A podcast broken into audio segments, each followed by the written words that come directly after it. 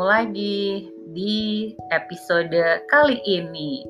Nah, kali ini alhamdulillah syukurnya lagi ada teman ngobrol lagi. Teman ngobrol kali ini sama nih sama yang sebelumnya. Jadi teman yang udah kenal sejak SD kayaknya. TK. Oh, dari TK. Astaga, dari TK lagi.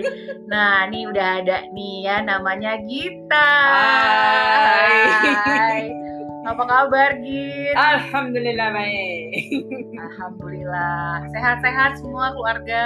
Sehat. Yang penting itu sih kayaknya ya, kalau dilihat-lihat tuh zaman sekarang tuh yang paling penting tuh justru kesehatan gitu. Jadi sekali lagi nih buat yang belum pernah atau yang udah tahu lah ya. Jadi kan emang aku tuh dulu besarnya di suatu daerah yang namanya Rumbai. Kita tuh gede di Pekanbaru ya, di Provinsi Riau. Nah, udah terbiasa aja tuh ngomongnya ya logatnya kayak begini. Jangan heran lah ya pokoknya kita senyaman-nyamannya aja. Dan karena emang kita juga teman dari TK, ya udahlah nanti dengerin aja lah kita ngobrol apa. Jadi kita ngobrol apa nih, Git? Nggak tahu, bebas. Ngobrolin apa? Apa kesibukan kau nih, Git, selama... Jadi, aku sering bilang nih, Git, di podcast aku tuh mulai melakukan atau gak mulai intens bikin podcast karena aku merasa aku butuh ngobrol sama orang lain. Karena itu membantu aku dari, nggak tahu lah, yang hampir mungkin aku rasa kayak terisolasi lah. Karena di rumah terus kan, gitu. Jadi, aku sih mulai dengan nanya kabar-kabar teman aku gimana kabarnya, terutama sejak pandemi. Pandemi kita kan dari tahun 2020 bulan Maret kan. Kita juga sempat ketemuan, sempat agak mulai berencana nanti gini lah gitu segala macam, tapi tiba-tiba PPKM-nya lebih ketat pula, benar-benar nggak boleh keluar rumah, dianjurkan nggak boleh keluar rumah. Nah, kabar kau gimana gitu sejak pandemi gitu ya, gimana nih? Kabar ya lumayan ini sih, rombang ambing. Kapal kali rombang ambing ya. Up and down lah gitu ya. Ada up-nya, ada down-nya. Aku kan sekarang itu nggak kerja kantoran. Ngurus gaek di rumah, ngurus rumah juga, bantuin gaek. Terus, gaya itu orang tua ya. Mereka kan mungkin nggak tahu ya, ada beberapa yang nggak tahu ya. Itu terus jadi sekarang aku ada usaha pemesanan makanan gitu, Gizfood, at Gizfood.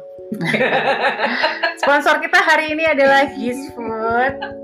Itu sama ini sih lagi nyoba-nyoba bikin musik sendiri. Aku lihat kemarin tuh yang diposting di IG story ya. Itu sih, itu aja. Gak ada lagi yang lain. Terus sejak pandemi jadi gimana gitu dengan, maksudnya kan itu sebelum pandemi atau terus sejak pandemi kehidupan seperti itu atau sebelumnya dengan sesudah? Sebelumnya, sebelum pandemi udah kayak gitu sih. Karena aku juga udah berhenti kerja itu 2000 berapa ya? 2017. Enggak. Iya 2017, 2018an gitu deh. Aku udah berhenti ngantor, ya itu ya sampai sama kayak PPKM ini sebenarnya nggak ada bedanya sih sama kehidupan aku yang dulu gitu, tetap ya di rumah juga gitu kan ya, sibuknya kalau misalnya ada pesanan atau misalnya nyanyi di mana sama band aku, udah paling kayak gitu aja rutinitas sehari-hari. Makanya ada up and down. Iya kan, paling enggak kan kalau misalnya dulu bisa nyanyi sebebas-bebasnya gitu ya.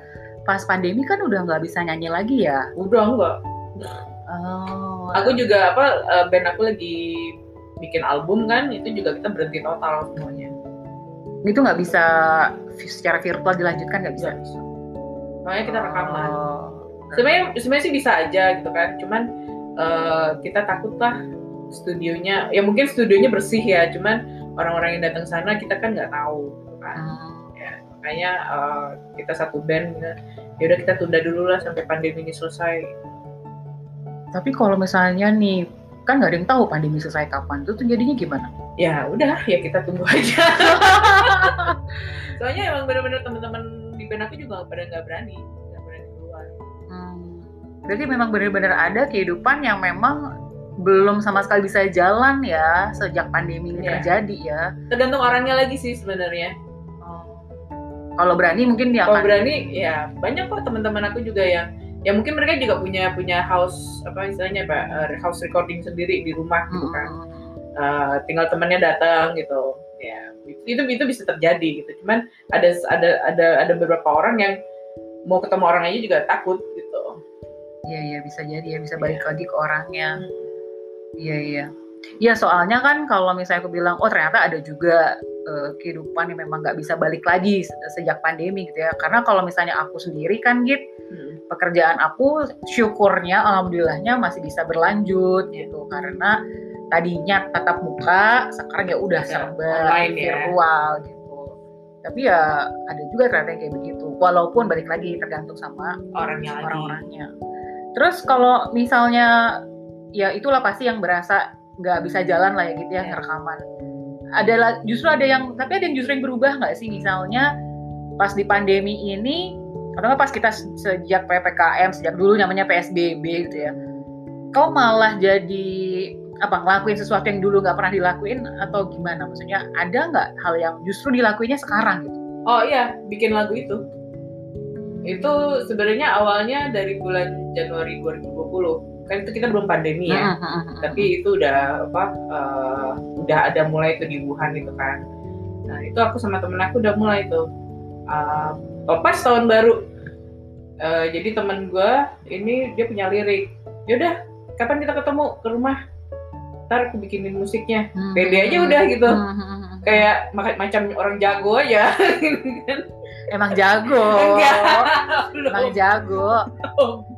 Masih belajar. Udah akhirnya kita teman aku tuh datang ke rumah aku, kita recording sendiri gitu kan, aku main gitar lele sendiri, ceng gitu kan.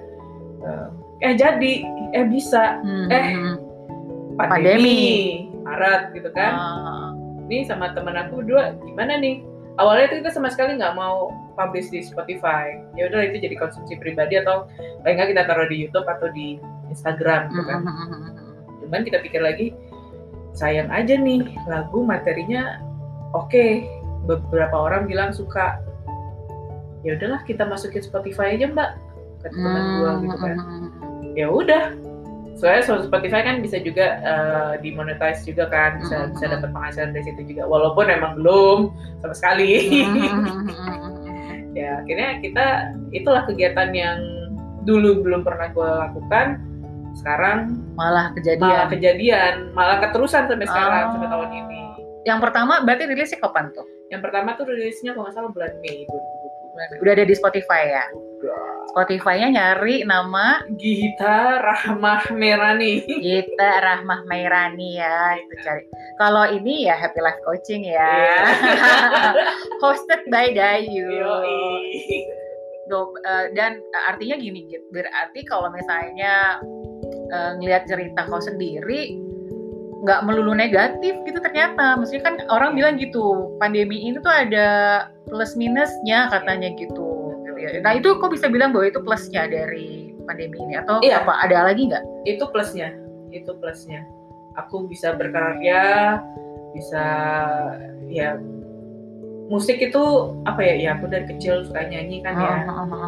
Terus itu kayak dulu deh zaman aku kan masih ngantor juga sebelum pandemi itu kan penat ya.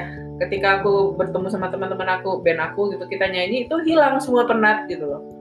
Jadi emang musik itu tempat untuk refreshing aku.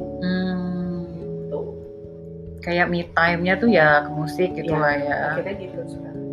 Selain itu sama masak.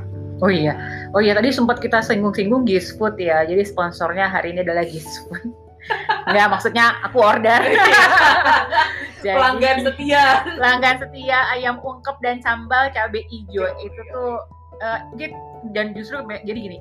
Aku pun juga baru order kan sejak pandemi ya kalau nggak salah ya gitu beneran tuh karena sejak pandemi itu mau nggak mau waktu aku di rumah terus itu mikir tuh gitu putar otak makan apa nih setiap hari tuh kebayang nggak sih 24 jam di rumah anak-anak lumayan ada 3 ya kan.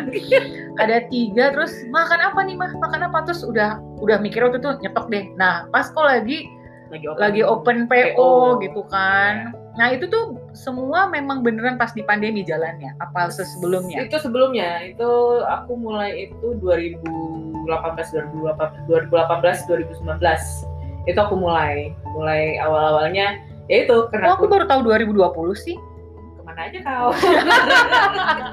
Pakai nanya lagi. Nggak sih, memang kita kan sempat lost contact gitu kan ya. Jadi aku memang setelah aku selesai kantor itu, aku sempat down itu. Akhirnya aku cari cara supaya aku bisa terus berkarya lah gitu kan. Selain bermusik, apa nih gitu kan? Makan, aku suka makan. Kalau makan, ya kan? Makan kalau beli terus habislah duit kita gitu kan. Dan rasanya paling cuma gitu-gitu aja gitu kan. Nah, mulailah aku pengen makan. Pertama kali aku tuh bikin quiche. Karena aku pengen banget quiche yang di Starbucks itu ya. Udah kesebut. Udah kesebut ya. Eksperimen jadinya ceritanya. Eksperimen awalnya. Mulai eksperimen, aku bikin. Kata gaya aku enak. Eksperimen lagi. Aku sempat latihan sama temen aku. Mbak, ini enak mbak. Terus aku eksperimen lagi menu yang lain. Mbak, ini enak ayam ungkep gitu, ayam ungkep itu. Mbak, enak ini, kenapa nggak lu jual aja gitu kan? Serius enak, iya beneran. Aku nggak pede gitu kan, bener nih emang enak gitu kan. Akhirnya cobalah aku jualan mulai dari situ. Setelah terus 2020 nih, jadinya mulai aku kenal sama Gizfood dan sejak kenal langsung deh repeat order setiap bulan. Pokoknya itu solusi paling simpel sih Git, itu membantu banget ya waktu itu awal-awal pandemi itu udahlah yang simpel, udah sediain aja frozen, pas lagi mau dimakan tinggal goreng. Dan enak banget, recommended teman-teman ya buat yang dengerin Gizfood, nanti cari aja di IG-nya. Dan nggak nyangka aja gitu sebenarnya gitu ya, makanya kan kalau misalnya pas awal-awal kita kalau nggak salah ingat tuh ya aku ngomong, Git sejak kapan sih aku punya macam-macam makanan gitu kan? Oh aku juga pernah nyoba kalau gitu ya, Git juga pernah, rasanya juga pernah gitu, lumayan lah. Cuman kalau yang ayam ungkep tuh emang udah jadi menu sih, baru hari ini habis langsung datang stok lain. Pokoknya recommended banget lah. Nah terus kalau misalnya bicara ya intinya itu hikmahnya bagi seorang Gita gitu ya, yang di luar sana mungkin beda lagi hikmahnya gitu ya. Nah tapi pada saat mengalami ini tuh ya WFH lah ya, pandemi. Aku nggak tahu tadi pada saat kau bilang kau sempet down itu sebelum pandemi atau sudah pandemi, tapi ngerasa ini nggak sih kayak aku lagi, aku ngerasa kayak aku terisolasi banget gitu loh di rumah gitu ya. Itu jadi aku kayaknya harus keluar tapi nggak bisa keluar gitu loh. Jadi ya itu tuh yang aku lakuin. Kalau kau apa yang kau alami? Iya, aku baru aja kemarin gitu kan, teman seben aku nanya, Mbak how are you gitu kan, I'm fine, tapi gue pengen banget keluar nih gitu kan, cuman gimana ya, paling nggak sama Mbak, gue juga pengen keluar tapi ya nggak bisa gitu kan. Iya keluar aja ke mana gitu, naik mobil atau naik motor gitu kan, jalan gitu. Atau ketemu orang deh beberapa gitu untuk ngobrol gitu. Itu rasa-rasa ingin ketemu teman, ketemu orang gitu loh. Kan beda ya kalau misalnya online ya. Ada tetap ada batas gitu kan. Bukan nggak bisa pegang langsung, tidak bisa interaksi langsung. Karena ada batasan. Itulah bedanya, tetap harus ada yang nyata gitu. Benar. Ya sama sih sebenarnya, artinya gini, tentunya kan kita sebagai warga negara yang bertanggung jawab kan nggak bisa lah ya mentang-mentang kita pengen terus kita mengabaikan semuanya, terus kita yuk ketemuan yuk kongko-kongko, kan nggak bisa juga gitu. Makanya ya itu lagi, makanya aku juga selalu bilang tuh di podcast ini tuh bahwa podcast ini tuh kayak jadi saluran apa ya, buat aku tuh kayak jadi saluran catching up sama teman-teman gitu ya, terus sekaligus nanya kabar gitu ya. Dan memang karena aku memposisikan sebagai seorang yang netral dalam hal ini adalah yang nggak ngejudge gitu, jadi benar-benar sih pengen kali aja apa yang aku tanyakan, apa yang kau share gitu bisa juga membuat orang lain jadi oh bisa juga loh ternyata kayak gini. Jadi itu sih. Nah, bicara mengenai apa? Ya itu kita alami lah ya semuanya. Selama ini kok menghadapinya gimana kalau gitu gitu? Ada ininya nggak sih menghadapi kita yang pengen keluar tapi kita terjebak lah ibarat katanya gitu ya? Ya. Menghadapinya gimana tuh? Wah, aduh, kayaknya berat banget. Gimana ya? Jujur, emang agak susah sih ya. Karena toh masak terus, bikin musik terus juga ada batasnya kan. Yang ada paling ya jadinya tidur, atau nonton TV, atau dengerin lagu, atau bengong. Cuman jadinya kalau udah ke situ udah ke negatif tuh. Nanti aku udah disensor tuh, sensor sendiri. Ya maksudnya mengalami apa ya istilahnya mental illness kalau kayak udah kayak gitu kan. Ya itu emang udah agak susah ya, karena aku sendiri juga sebut aja C gitu. Nggak apa-apa kalau misalnya oke sih kalau mau disebutin. Ya, aku juga pernah ada apa anxiety sama depresi.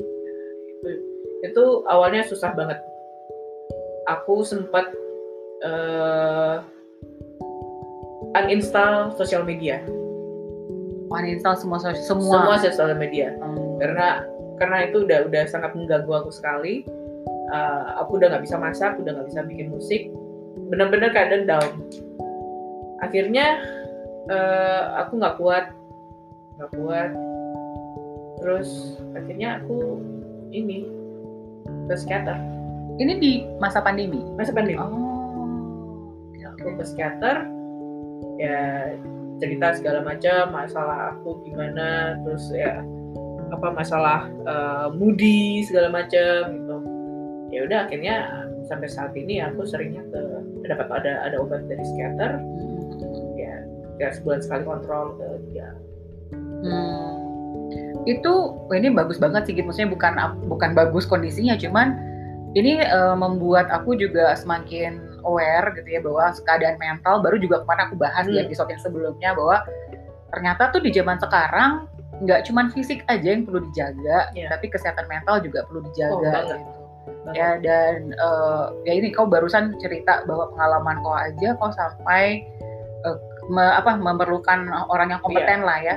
Itu awalnya kalau memang misalnya ada yang nggak sadar lah ya gitu ya kalau mengalami hal itu atau mengalami bahwa memang lagi down dan saatnya emang orang butuh bantuan, itu awalnya sadarnya gimana ya gitu sampai akhirnya ngerasa kayaknya aku butuh bantuan, itu tuh awalnya gimana?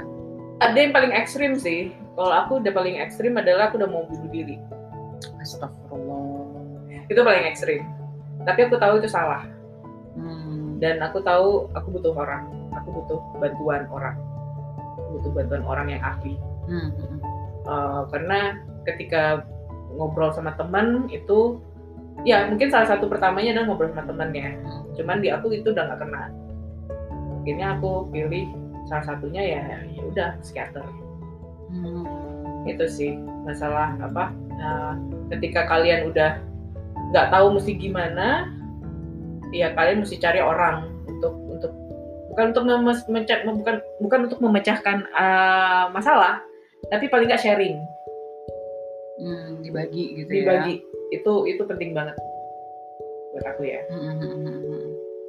Terus sekarang gimana gitu? Maksudnya perjalanan itu udah berapa lama? Terus sampai saat ini tuh kalau memang misalnya bisa lah ya, kalau ada orang-orang mengalami itu apa sih mesti dihindari supaya nggak begitu gitu loh? Atau kedepannya kau akan punya boundaries apa buat diri kau sendiri supaya nggak mengalami hal kayak begitu lagi?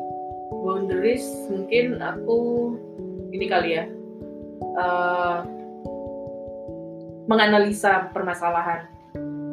Wajar nggak sih kalau misalnya gue langsung ngambil keputusan untuk misalnya bunuh diri? Wajar nggak sih? Itu terlalu pendek nggak sih akalnya gitu kan? Tapi pasti kan bisa mikir kayak gitu kan, kita harus bisa menganalisis gitu.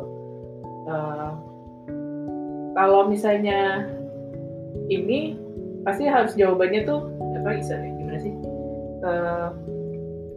Kalau misalnya tidak bisa menyelesaikan masalah, carilah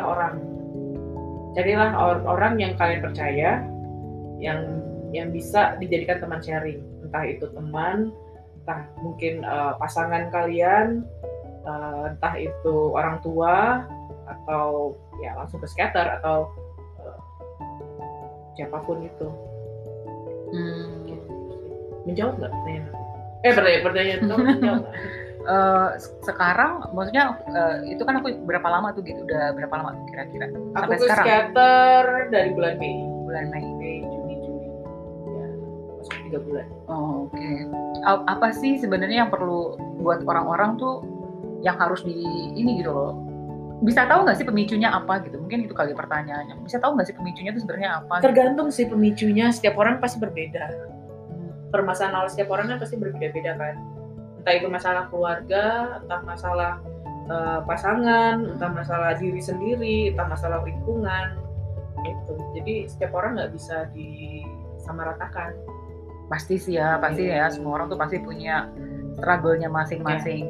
Yeah. Cuman, andai kata misalnya kok bisa sebagai orang yang bisa ngasih pengalaman lah, karena udah pernah berada di posisi tersebut gitu ya. Buat orang-orang yang denger, yang mungkin sedang menjurus, nggak ada yang pengen sih ya. Tapi kadang-kadang kan mungkin nggak sadar. Iya, nggak sadar. Apa ya yang mesti diperbanyak apanya atau dibanyakin apanya, ngurangin apanya gitu. Sering-sering sharing sama orang sih udah. Sesederhana itu ya. Sesederhana itu sebenarnya. Sharing sama orang yang kalian percayain. Sharing sama orang yang kalian percaya bahwa bisa entah bukan mencari solusi tapi hanya sekedar untuk teman dengar. Dengerin. Dengarkan curhatku. Kita kalau udah penyanyi udah nggak bisa deh. Tapi anyway, thank you karena misalnya aku juga tadi kan memang nanya ya, cuman aku nggak nyangka aku akan sharing ini dan okay. Berarti aku bisa dianggap dipercaya dong. Oh iya, bisa. Iya. Ya artinya tuh sebenarnya penting banget. Ini juga pernah aku bahas juga lah ya dengan teman-teman gitu ya. Penting banget, apalagi kita yang makin lama makin kecil ruang pertemanannya gitu ya. Jadi penting banget menjaga. Ada siapa di dekat kita gitu kan ya, maksudnya betul. Jangan sampai sendirian dan kok nggak sendirian, ada aku, kita tetangga dekat. Dan penting banget untuk ya setidaknya punya satu atau dua sosok yang memang kita bisa percaya banget, daripada punya teman banyak tapi cuman ada pada saat lagi senang-senangnya aja gitu ya, tapi di saat lagi struggle sedang ada masalah malah ketiga. Nah, berkaitan mengenai itu aku kan juga belakangan ini juga lagi join di komunitas. Memang komunitasnya perempuan gitu ya, woman heart to heart gitu ya. Tapi memang global. Itu tuh belum aku lihat ya, orang Indonesianya ada, cuman nggak banyak. Nah, mereka tuh lebih terbuka tuh mengenai hal-hal bahwa woman sesama perempuan tuh harus saling dukung gitu. Sesama perempuan tuh harusnya nggak boleh saling menjatuhkan gitu. Nah, kamu merasa nggak sih selama kau struggling ini tuh ada yang mengempower kau nggak? Atau menurut kau praktek woman empower woman di Indonesia gimana secara umum, secara khusus? Menurut pandangan kau gimana gitu? Masih jauhkah kita menuju woman empowerment? Sudah mulai sih, maksudnya dengan orang banyak kan sekarang kasus-kasus pelecehan seksual gitu misalnya, kayak sebelumnya tuh yang ada yang sering kita dengar lah di Instagram atau di Facebook gitu, itu sudah mulai banyak kan orang yang perempuan yang membela bahwa itu bukan belum tentu perempuannya yang salah. Ya kan, itu kan termasuk empowering woman kan. Ya menurut aku sih sekarang orang Indonesia itu sudah mulai menuju ke sana. Tapi kalau misalnya andai kata dibalikin lagi bahwa supaya nggak semakin banyak para perempuan gitu ya, kita lah ya mungkin aja mengalami struggle-nya masing-masing, harusnya tuh atau enggak, bukan harusnya lah ya, harapanku apa sih kalau misalnya kedepannya antara perempuan tuh di lingkungan terdekat tuh mestinya gimana? Apakah perlu dibikin komunitas serupa di sekeliling kita atau di Indonesia? Udah ada belum sih komunitas-komunitas kayak gitu yang apa? Empowering woman. Kok ketawa sih? kita bisa mulai sih gitu. Iya. Yeah. Aku terus terang nggak pernah kepikiran gitu loh. Bener, aku nggak pernah kepikiran untuk memikirkan membuat sebuah komunitas perempuan seperti itu gitu ya. Karena apa nih? Karena apanya nih? Karena aku sendiri aja masih ada masalah gitu. Nggak sih.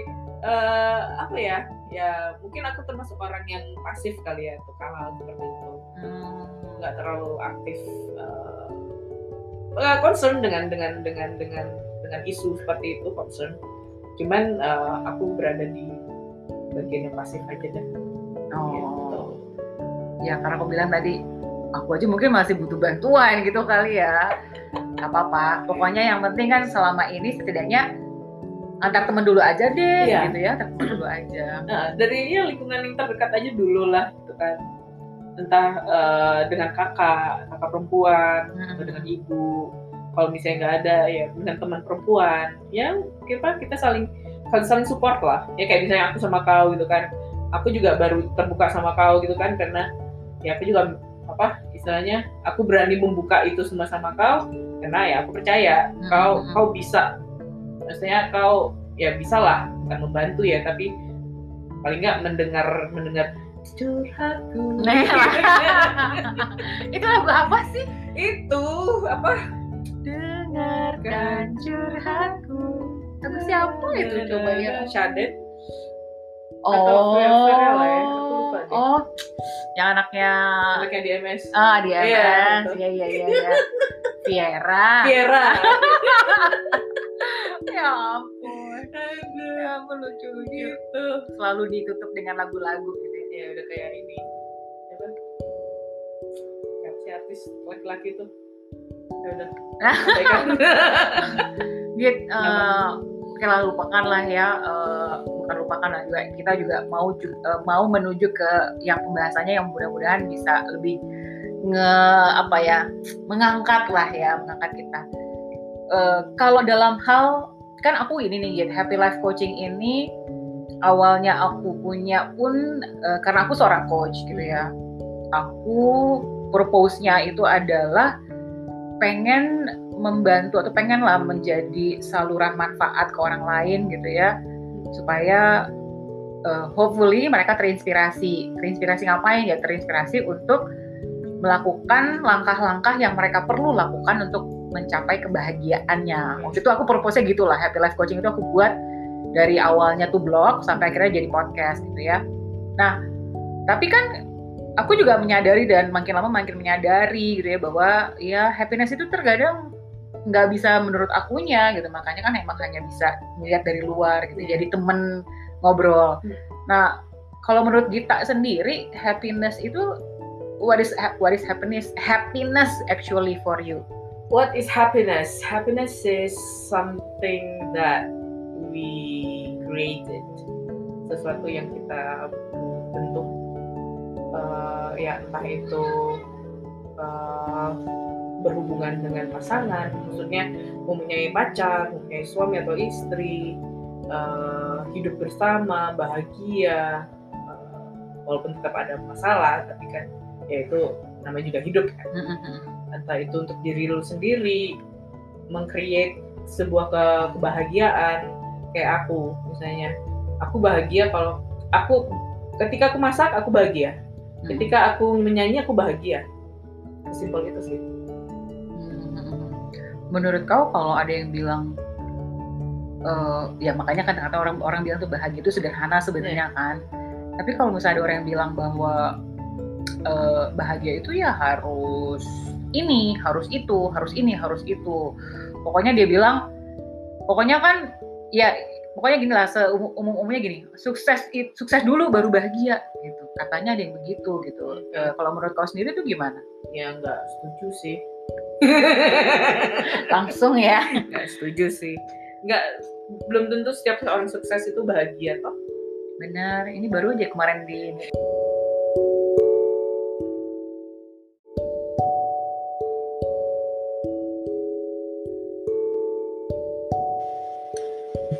Oke Git, tadi kau bilang apa nih tadi tentang apa? Sukses belum tentu bahagia. Iya, sukses belum tentu bahagia toh. Karena banyak juga orang yang sukses tapi malah mencari kebahagiaan. Kayak sih itu ya. Iya. Udahlah cantik, punya suami yang ganteng, tajir, anak-anak udah cakep-cakep gitu ya. Tajir melintir. Tajirun. Bener sih ya gitu ya, bahwa ternyata ya belum tentu yang kita lihat kasat mata kayaknya dia happy, dia juga ngerasain happy gitu. Orang petani di desa mungkin lebih bahagia dibandingin orang kota. Mungkin. Karena mereka ya hidup sederhana, hidup misalnya tidak memikirkan wah gue pengen ini, gue pengen itu, gue pengen ini, gue pengen itu. Ya, yang ada aja udah cukup membuat bahagia. Jadi kau bisa bilang you are actually happy right now? I am sometimes. Itu tadi kan aku punya ada apa? Kan ada kecenderungan moody.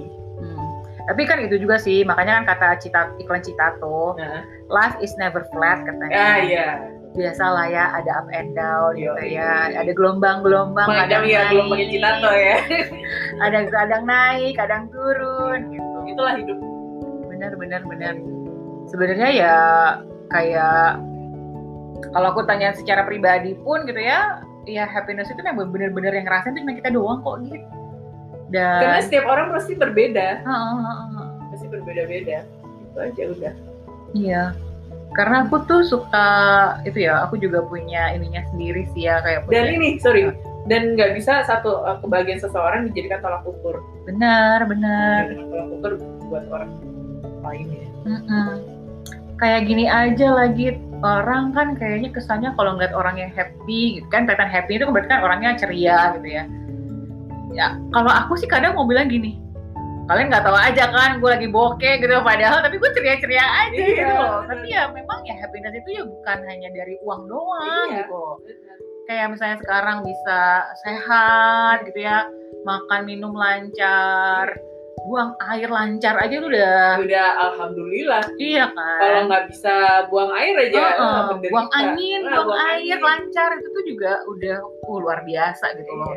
Karena di saat yang sama kalau kita dengar-dengar, kita lihat gitu ya, bahwa ada orang yang sampai dirawat di rumah sakit ngeluarin biaya sekian ratus juta mungkin hanya untuk bisa buang angin. Iya.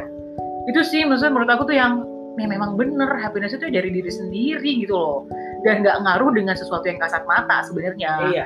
Betul. Ya andai kalau kita bersyukur dengan apa yang ada mungkin sekarang. Mungkin itu kali ya intinya, bersyukur.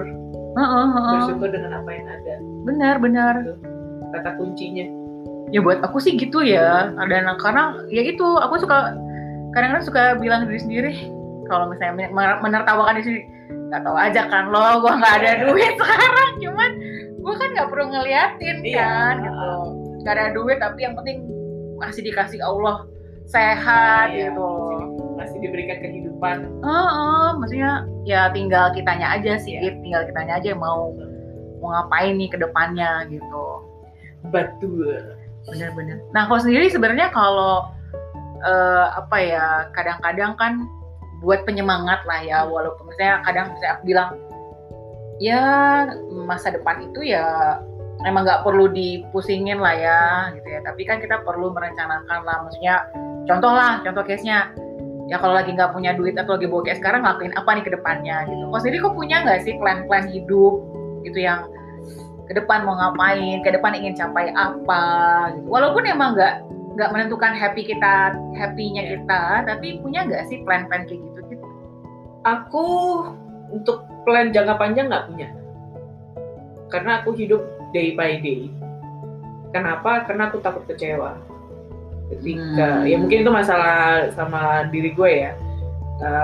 Aku takut kecewa kalau misalnya sesuatu itu tidak terjadi, apa yang aku impikan itu malah tidak terjadi, malah membuat aku jadi down. Makanya aku nggak berani punya rencana jangka panjang. Gitu. Jadi jangka pendek aja. Besok aku mau masak, misalnya besok aku mau bikin bakwan Sumatera, dah bagi. Bagi order dong. Ya, kayak gitu aja sih. Ya itu untuk aku ya. Mungkin untuk orang lain, mungkin kau gitu kan punya jangka panjang, gitu kan. Ya setiap orang pasti beda-beda. Iya sih. Tapi ya balik lagi sih, Git. Akhirnya tuh aku sekarang ini dengan banyak berinteraksi dengan orang, gitu ya, terutama di masa-masa kayak gini, gitu ya. Jadi kita punya waktu banyak untuk refleksi ke diri sendiri, gitu ya. Kadang-kadang gini berarti gitu. Pada saat kau bilang enggak lah, belum tentu orang berencana panjang-panjang gitu ya. Padahal kayaknya di sosial media lah ya sekarang. Aku kan sering tuh nge-follow motivator gitu loh, gitu loh. Motivator itu kan selalu bilang you need to plan if you do not want to fail gitu ya. Ya pokoknya bahasa gitulah. Maksudnya fail fast kalau memang mau tercapai apa segala macam. Kan mereka kan suka bilang gitu, motivator itu, bahwa harus punya planning supaya happy, supaya tercapai yang diinginkan gitu. Padahal ternyata mungkin ya tergantung orang juga. Ya mungkin aku termasuk orang yang pesimis kali ya. Ya kan orang bermacam-macam kan, ada introvert, ada extrovert, kan. Ya mungkin aku orang yang kalau misalnya ditemukan sama motivator itu nggak ngaruh. Mungkin aku orangnya kayak gitu, ngomong apa sih lo? Tapi aku nggak ngeliatnya gitu sih, Git. Aku ngeliatnya itu justru manusiawi, dalam arti ya kalau emang lagi nggak oke, ya bilang aja lagi nggak oke, lagi nggak bisa semangat, ya bilang aja lagi nggak semangat. Apa adanya aja kan. Kalau ngeliat dari judul drama Korea yang sempat ini kemarin itu, it's okay not to be okay gitu loh. Baiklah.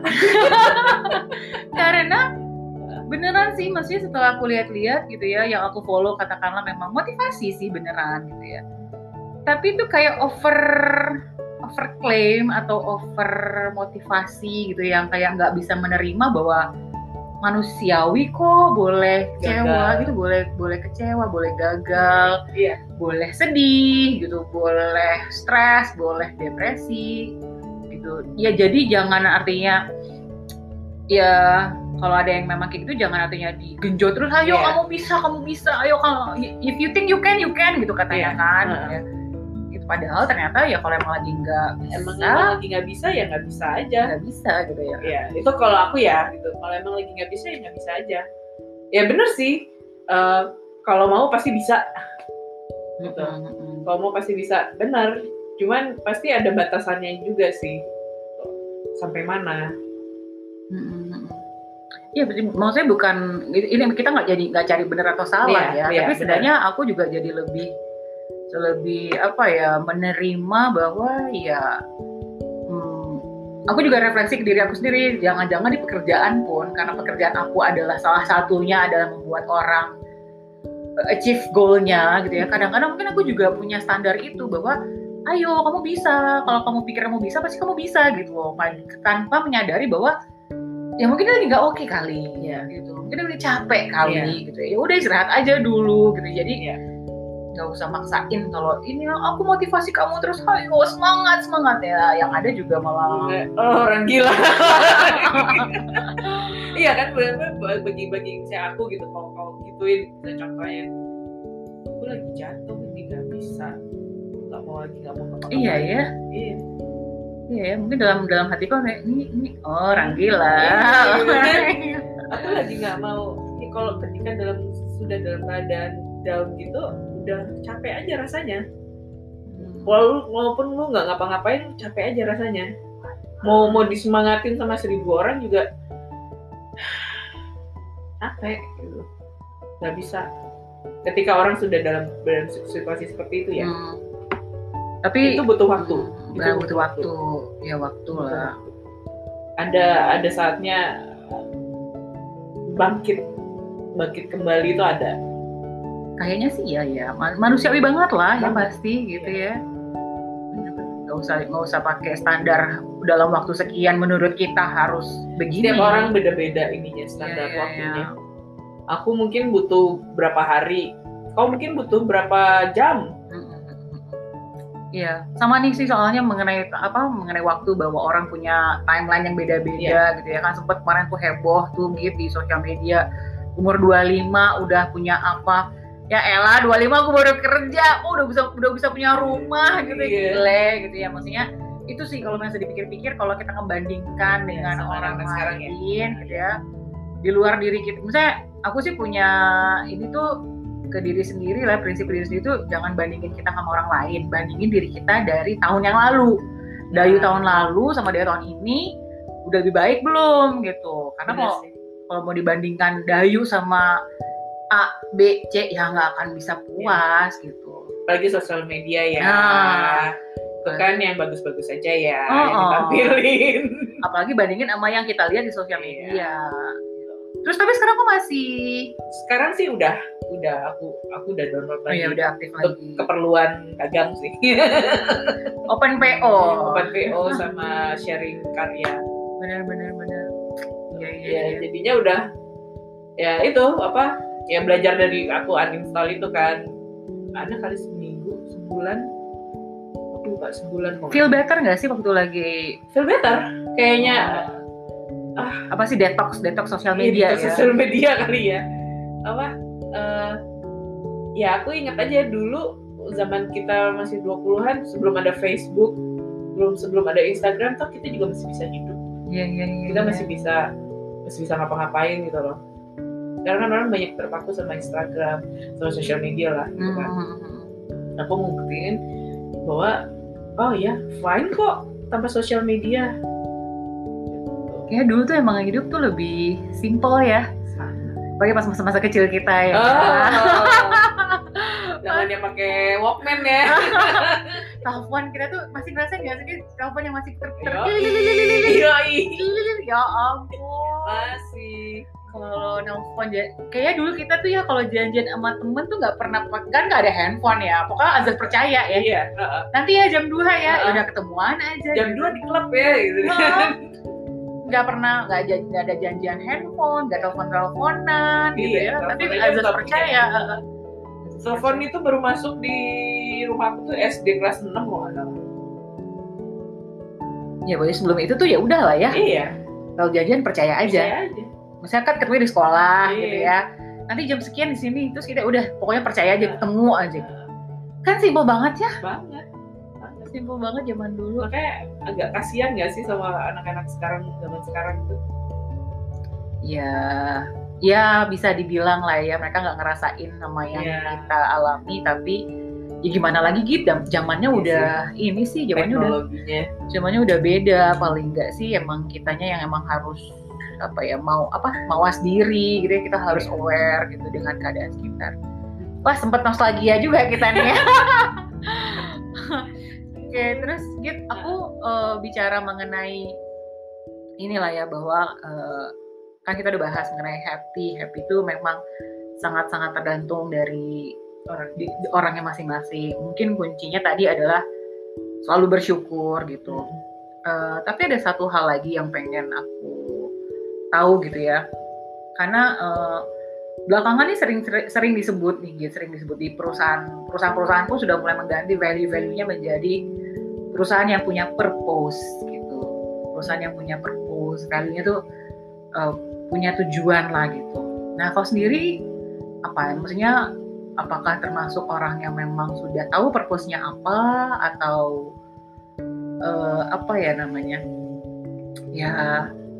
Ya maksudnya ya udah go ya seperti aku bilang, day by day aja, hidup aja gitu. Ya. Tujuan aku sih sekarang masih day by day ya, itu ya merawat orang tua, yang merawat mereka lah. Terus ya maksudnya orang tua kan udah mereka udah udah tidak seperti dulu lagi lah kan, yang nganter mereka ke rumah sakit lah, entah nganter mereka mau kemana. Udah, itu aja sih purpose saat ini. Mungkin nanti ketika mereka udah nggak ada, purpose aku berbeda lagi. Kalau ada yang bilang gini, Git, kalau misalnya andai kamu misalnya belum ketemu sama purpose kamu apa, mungkin bisa dimulai dengan passionnya dijalani. Nah, passionnya mungkin kau apa nih? Sekarang masih yang dua itu, masak ya, masak sama musik. Akan dijalani sampai mana nih, Git? Masak sama bermusik ini nih, Git? Sampai bosen kali ya. Sampai target. Nah, ada target. Target ya, cita-cita ada, kayak misalnya bikin punya restoran sendiri di rumah gitu. Musik ya, aku bisa punya penghasilan dari musik gitu misalnya. Itu sih purpose untuk masalah dua kesenangan yang membuat aku bahagia itu. Tapi kau juga ngerasa bahwa ya, mungkin kan juga kali ya kalau passion itu dia diawali, maksudnya purpose itu diawali dari passion dulu gitu. Gimana menurut kamu?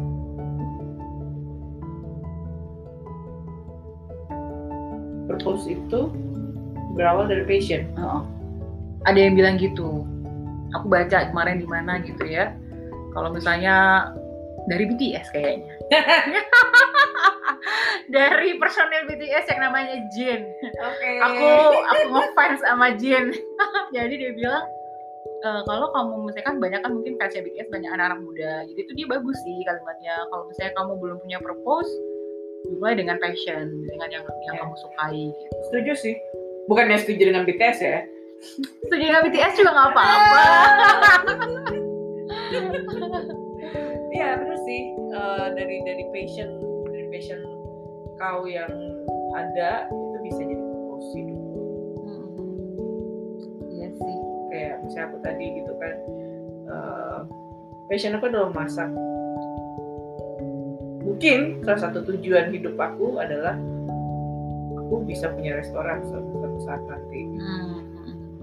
Akhirnya passion aku bermusik, bernyanyi. Mungkin suatu waktu aku bisa jadi penyanyi yang karyanya didengerin oleh banyak orang, gitu ya. Terus hasil masakan kau misalnya kalau misalnya udah jadi restoran gitu ya, makanan kau dinikmati sama orang banyak, terus orang tuh yang berdecak kagum, berdecak bilang enak tuh, mungkin itu udah ini ya, itu udah sebuah kepuasan ya, kepuasan sendiri. Benar-benar aku takut untuk berkatakan itu cita-cita ya.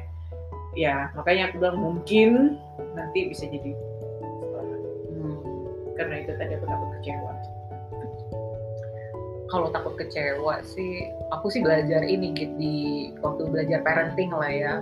Takut kecewa itu mungkin bukan takut kecewa harusnya yang kita, setidaknya aku mendidik anak-anakku gitu ya. Bukan kecewa itu pasti akan ada. Tapi yang mesti manusia latih adalah bagaimana menghadapi kecewa itu. Karena dia bilang, ini konteksnya aku ke anak-anak ya, bahwa yang penting pada saat orang kecewa itu dia tidak melukai diri sendiri, nggak melukai orang lain, dan tidak merusak barang. Nah, artinya dia sudah bisa melalui kecewa dengan aman. Karena konteksnya kalau misalnya ke anak-anak, mendidik mereka supaya bisa mengelola rasa kecewa, jangan sampai kecewa itu nggak diterima gitu loh. Terus jadi malah nyerang diri sendiri. Jadi malah penyakit disimpan dan jadi bom waktu ya. Gitu. Itu sih yang pelajari ya mengenai kecewa. Karena maksudnya buat aku adalah kecewa adalah hal biasa, tapi balikin lagi ya itulah hidup ya kan. Maksudnya life is never flat katanya kan. Kata Citato ya. bener. Ya sih, bener sih. Kekecewaan itu salah satu lo menjadi manusia. Maksudnya bukan harus kecewa untuk jadi manusia ya. Bahwa ya menjadi manusia itu salah satunya adalah ya sepaket lah, entah itu positif negatif, entah itu baik dan buruk, entah itu positif negatif. Ya, entah itu jadi manusia. Ya, entah itu tadi lawan kecewa pasti harusnya berhasilan. Ya. entah itu berhasil, entah itu kecewa, ya udah sepaket lah ya. Itu sih yang ku ingat tentang kecewa, tapi balik lagi kita kan nggak cari ini ya, benar atau salah, jadi benar salah, tapi itu sih yang aku bisa share dari waktu aku belajar tentang parenting lah. Sekarang kan 2021 Juli dan pandemi juga belum berakhir, belum kelihatan akan berakhirnya kapan. Cuman katanya pandemi nggak akan berakhir gitu katanya. Yeah. Kalau berakhir, apa sih pertama kali yang memang pengen kau lakukan? Mau kemana, mau ngapain, apa? Ini kenapa ketawa? Pokoknya gitu. Yang pertama kali pengen dilakukan adalah apa ya? Ke sana. Jin. Ya, kesana ya. Kesana. Ini yang mau dengar, yang mau tahu kesana itu kemana? Ya, ada deh. Cukup aku dan Dayu. Semoga ya cepat berakhir ya gitu ya. Semuanya sampai memang ya nggak tahu lah ya gitu ya, katanya ada yang bilang 2022, ada yang 2023. Secara masyarakat Indonesia juga ratusan juta jiwa, vaksinnya juga masih belum maksimal. Yeah. Ya hope for the best aja lah. Ya, yang penting sampai nanti kita benar-benar melalui pandemi, mudah-mudahan kita dalam keadaan yang sehat-sehat terus. Amin. Gitu. Pokoknya stay happy, stay healthy gitu ya. Sampai nanti kita bisa benar-benar yes pandemi udah lewat, kita bisa free ngapa-ngapain lagi gitu ya. Ya nggak tahu juga lah ya maksudnya kapan, tapi yang penting udahlah ya do the best aja. Betul banget. Oke. Git mungkin nggak usah panjang-panjang lagi nih, aku ngambil waktu kau karena lumayan juga ya, ternyata kita sudah lama ya. Sempat keputus loh tadi. Iya. Padahal lagi seru-serunya itu kan. Nah makanya daripada keputus lagi, apalagi ya maksudnya apalagi harapan kau gitu untuk sisa 2021 itu kan masih ada nih. Yes. Masih ada beberapa bulan lagi lah ya. Apa sih harapan kau? Ya sehat mental, sehat jasmani, sehat rohani, sehat jiwa itu sih, sehingga bisa melalui masa-masa pandemi ini dengan baik. Kalau buat yang dengar apa nih pesan kau? Lahan nafas itu lagi. Berat karena kan kita bahasnya lumayan intens ya gitu ya. Apa sih yang bisa kau kasih pesan nih buat yang dengerin hari ini gitu loh gitu? Ya ini sih. Jaga kesehatan mental itu salah satunya. Kalau misalnya emang menyerah, jangan misalnya bukan menyerah ya apa sih, cari bantuan lah ke orang terdekat atau ke orang yang ahlinya. Jangan ditanggung sendiri. Ya, oke. Okay. You are not alone lah ya gitu ya. You are not alone. Hey! Benar, teman-teman yang dengar, pokoknya siapapun yang dengar, mungkin itu kali ya message kita hari ini bahwa yes, jaga kesehatan mental itu penting dan jangan malu, jangan merasa apa gitu. Pokoknya kalau emang udah nggak sanggup, cari bantuan orang lain dan sadari bahwa kita tuh di dunia tuh nggak sendirian. Yeah. Kita itu makhluk sosial. Kita semua makhluk sosial, nggak ada yang bisa tuh hidup sendiri. Cari aja teman-teman terdekat, relasi-relasi terdekat. Teman-teman pasti deh semua tuh punya struggle di dalam kehidupan, hanya struggle-nya aja yang beda-beda, sehingga beda-beda juga cara menyelesaikannya. Dan berbeda juga happiness-nya. Nah, beda juga tolak ukur bahagianya. Yeah, betul. Gitu. Thank you ya Git hari ini Dayu. Pembahasan kita mudah-mudahan bermanfaat buat yang dengar. Amin. Sehat-sehat buat kita, buat yang dengerin juga. Sampai ketemu lagi di episode yang akan datang. Bye.